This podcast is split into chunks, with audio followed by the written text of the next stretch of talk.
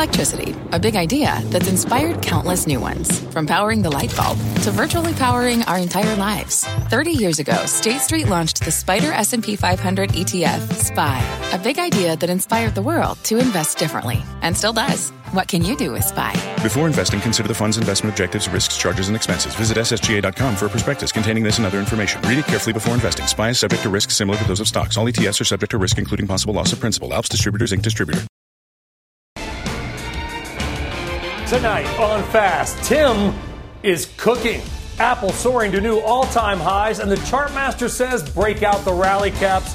This record run just getting started. Carter Worth will break down the chart straight ahead. Speaking of charts, Dan says this chart should keep BK up at night. What it is, who it is, and why this weekend could be a critical moment for the trade. And then, gearing up for earning. Just look at all the big names set to report results next week.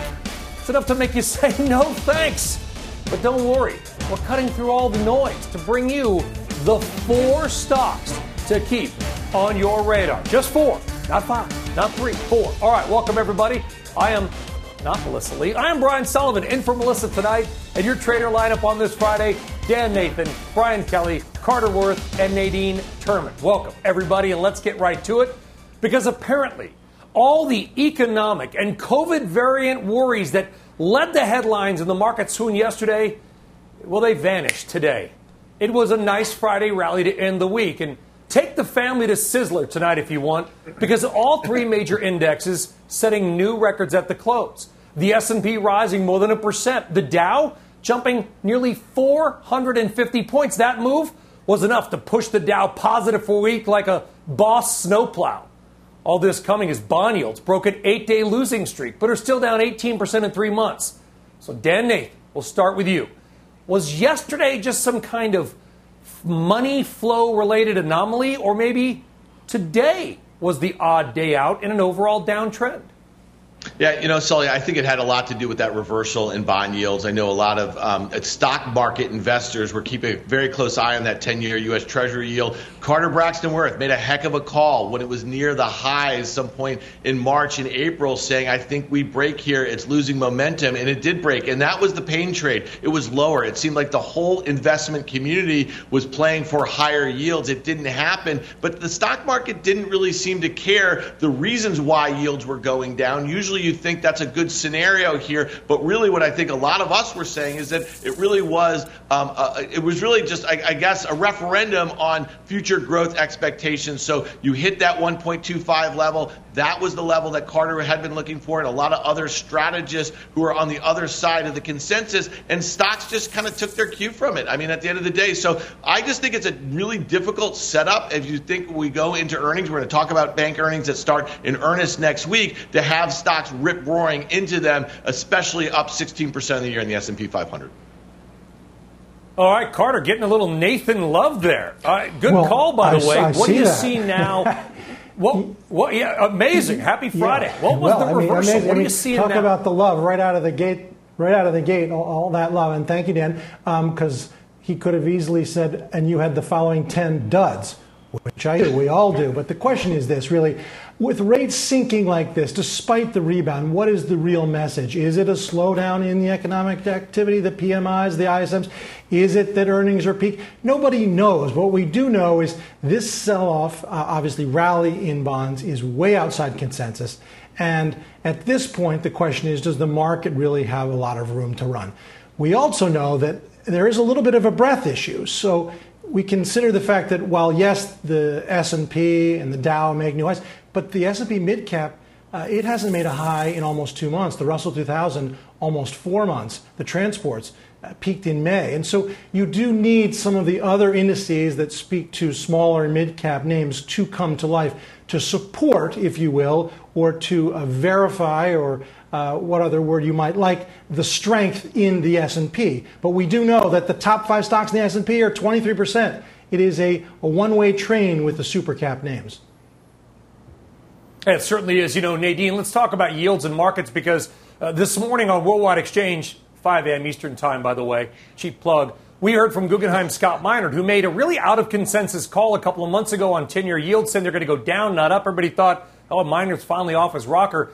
The call's looking good, but his view is not that yields are falling because things are are bad. It's that insurance companies need yield. They need revenue. They need income. They're going to buy bonds. Foreign sovereigns, Japan, maybe even China will come in. What does the yield on the 10 year tell you? Does it tell you that certain parts of the global economy are scared about the U.S., or simply maybe as bad as real returns are, you know, 1% is better than no percent? For us, it's really about the macro data. We can see that the growth of GDP across the world in most of the markets is going to slightly decelerate. It doesn't mean it's not at a high growth level. It's that the relative level is decelerating, so not accelerating. And so we had seen that probably in August, you're going to start to see the numbers come in to support that view.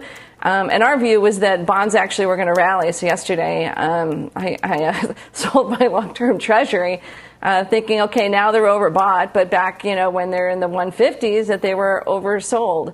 Um, and I think right now what you're seeing, it's going to trade in a range. Our range is about 1.25 to 1.41 for um, uh, the TLT and uh, for the yield, and, and that's where we're going to be playing it. And I think you know the the fight's always about is this going to be permanent? Is this temporary for the inflation?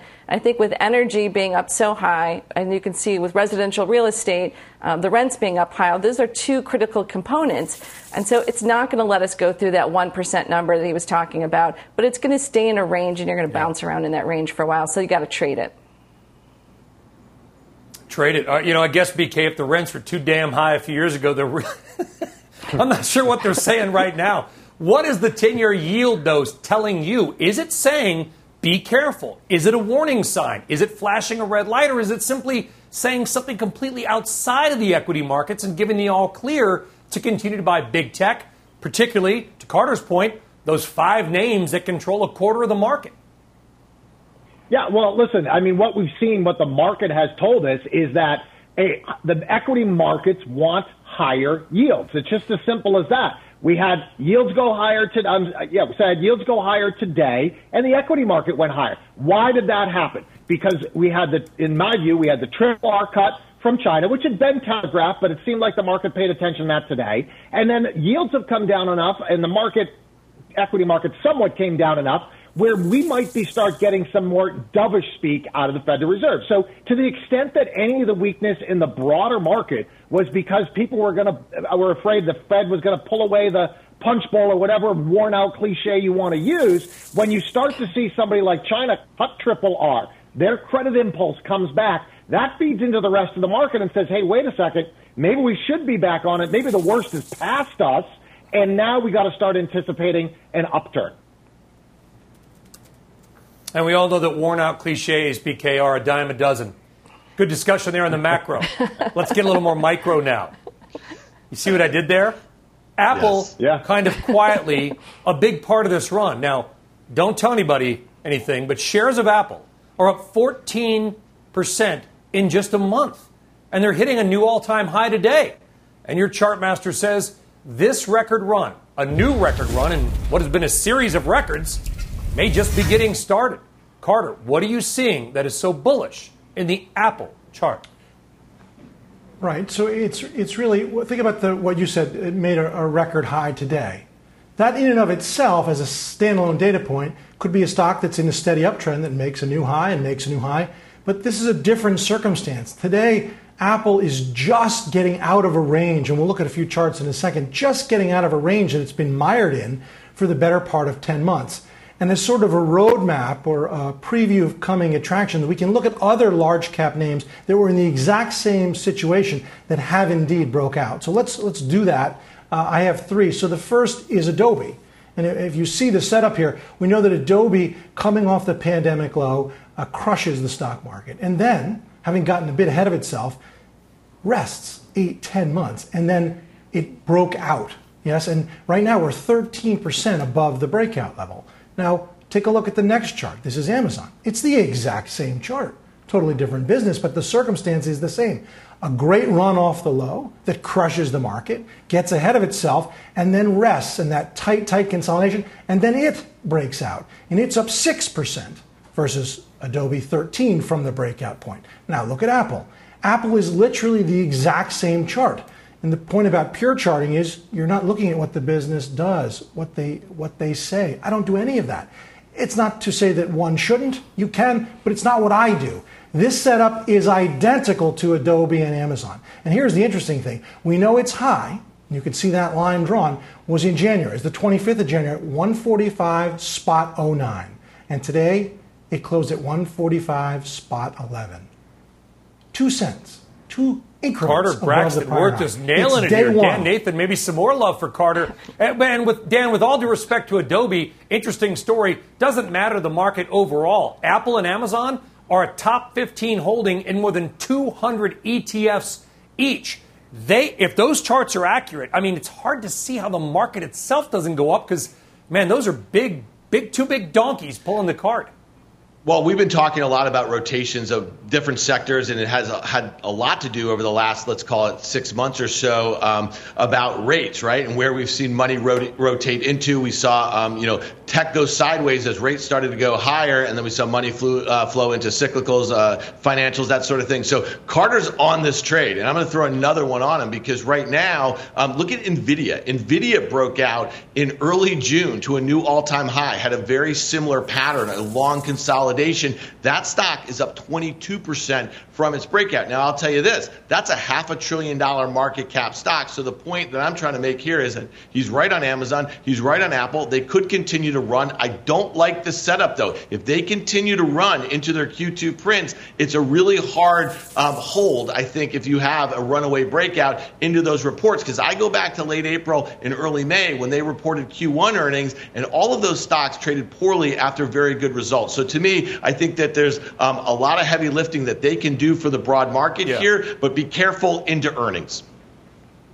So this is so quickly, Dan. Just to follow up, this is, do you think, the run? This is the earnings optimism early.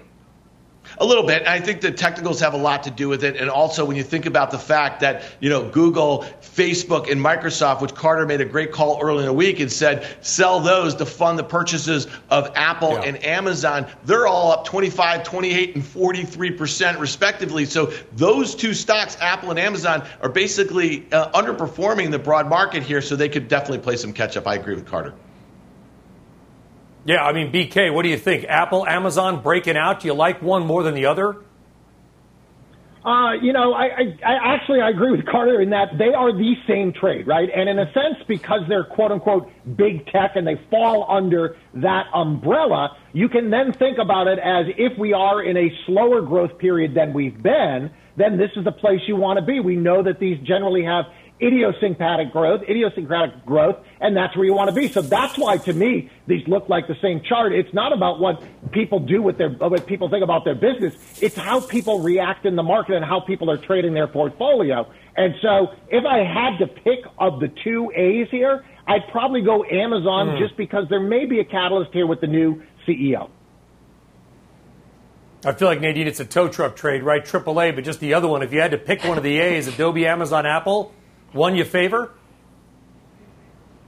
You know, I think you can have a whole basket. I don't even think you have to pick one on this because they all have implied volatility premiums. So people are paying up for protection that are pretty high.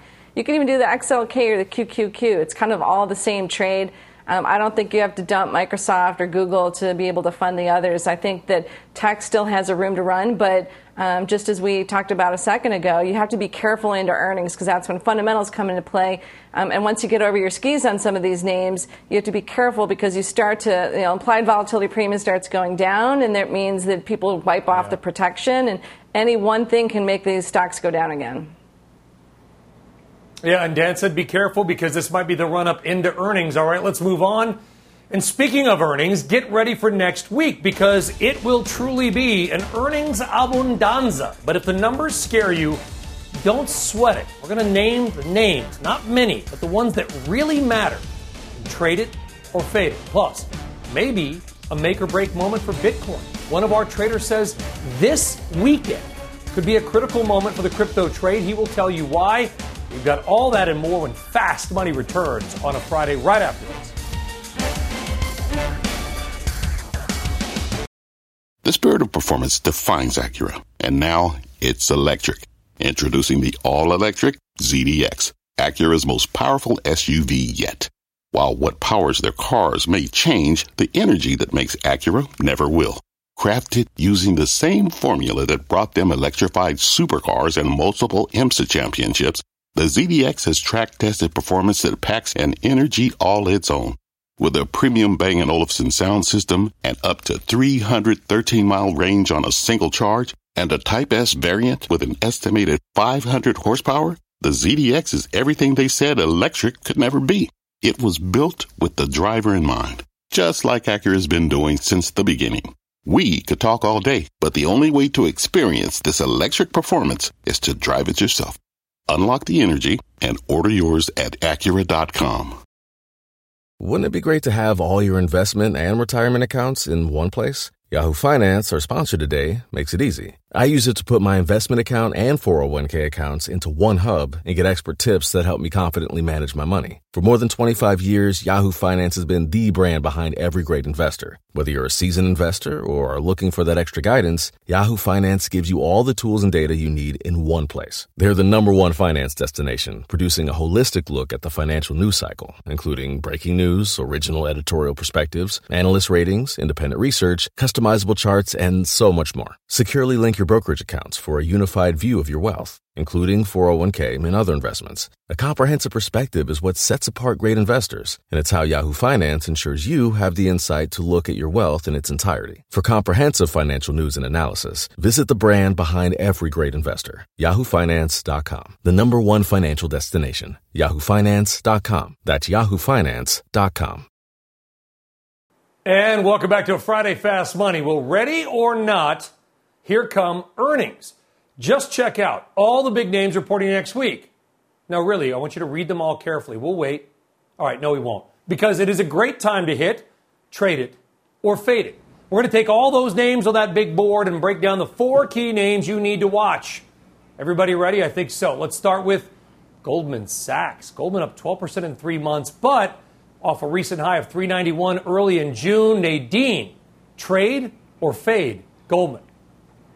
Brian, Brian, I'm going to trade it. I think you can trade it from the range of 355 to 379. Um, everybody knows the trading comps are hard, so that's a known known. But also, everybody knows investment banking's been good this year, lots of M and A. So it's really going to come down to the strategic initiatives that they talk about, and they have plenty of them, whether it's through the renewable trading, whether it's through the payments. I think that's really what's going to drive the stock. So did I like it more yesterday? Yes, but I still think you can trade this one for next week. Dan? Yeah, I, I think you fade this one here, Brian. And, and listen, uh, Nadine makes plenty of great points. I think yesterday at lows, it looked really bad. It was about at the low end of her range, and I don't think you want to be long it um, below that. The stock is up 40% on the year. It's up 100% from its October lows. This is the most front end loaded year that this company will ever have in many of the banks. And I just think that as investors get comfortable with deceleration uh, or the valuations that they're willing to pay, this is not an expensive stock. That's not what I'm trying to say. But I think that the back half of the year is going to be far more challenging um, than some periods that we've seen over the last year for Goldman Sachs. So I'm not a buyer here of Goldman. All right, one trade, one fade. That's what it's all about. Looking down here at my charts, let's go to the next one.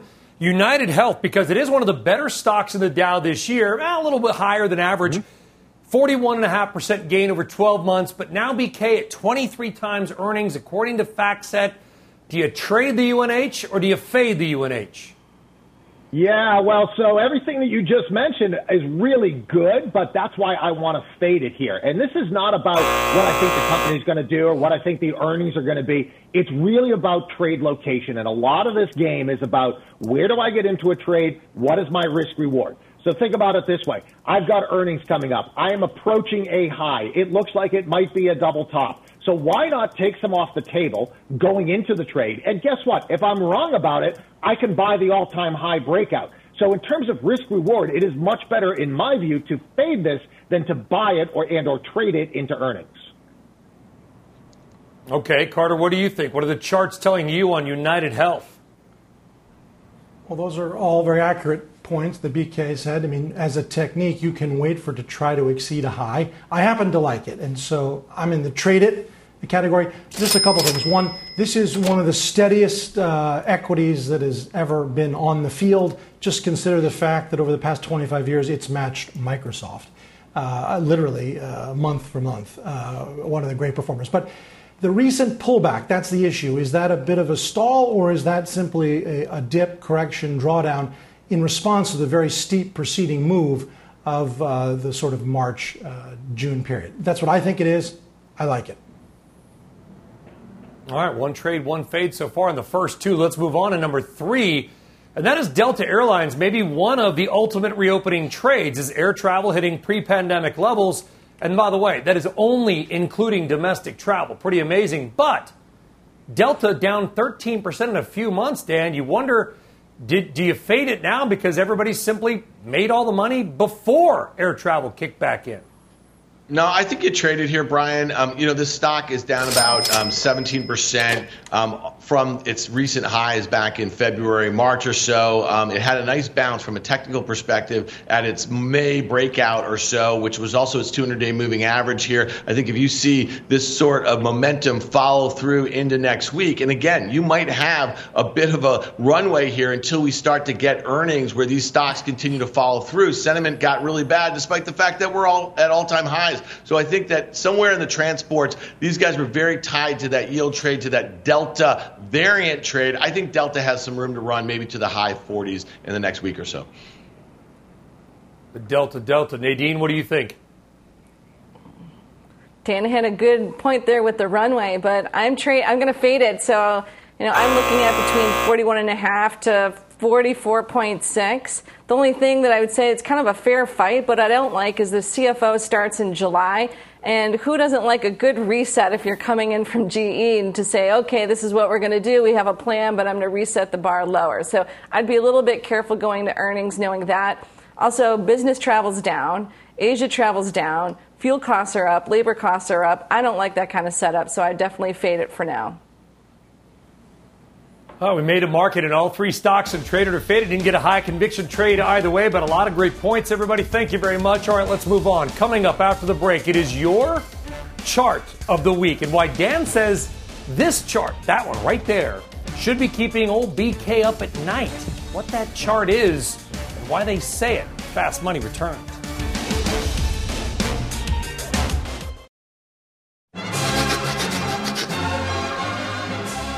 All right, welcome back to Fast Money. It is time for your chart of the week.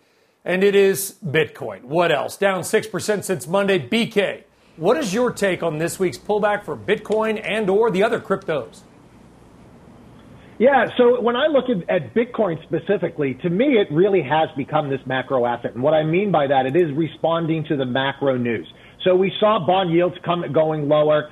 Bitcoin started to go lower with bond yields. When we saw bond yields reverse yesterday afternoon and then today, you saw Bitcoin perk up. So to me, if you're looking for an asset that is going to hedge pro-cyclical inflation, which is what will be created by dovish tones from the Federal Reserve, Bitcoin is the place to be. So that's what I make of it. That being said, I think the rest of the crypto market is trading on its own growth curve. And that's something new that we're just starting to see.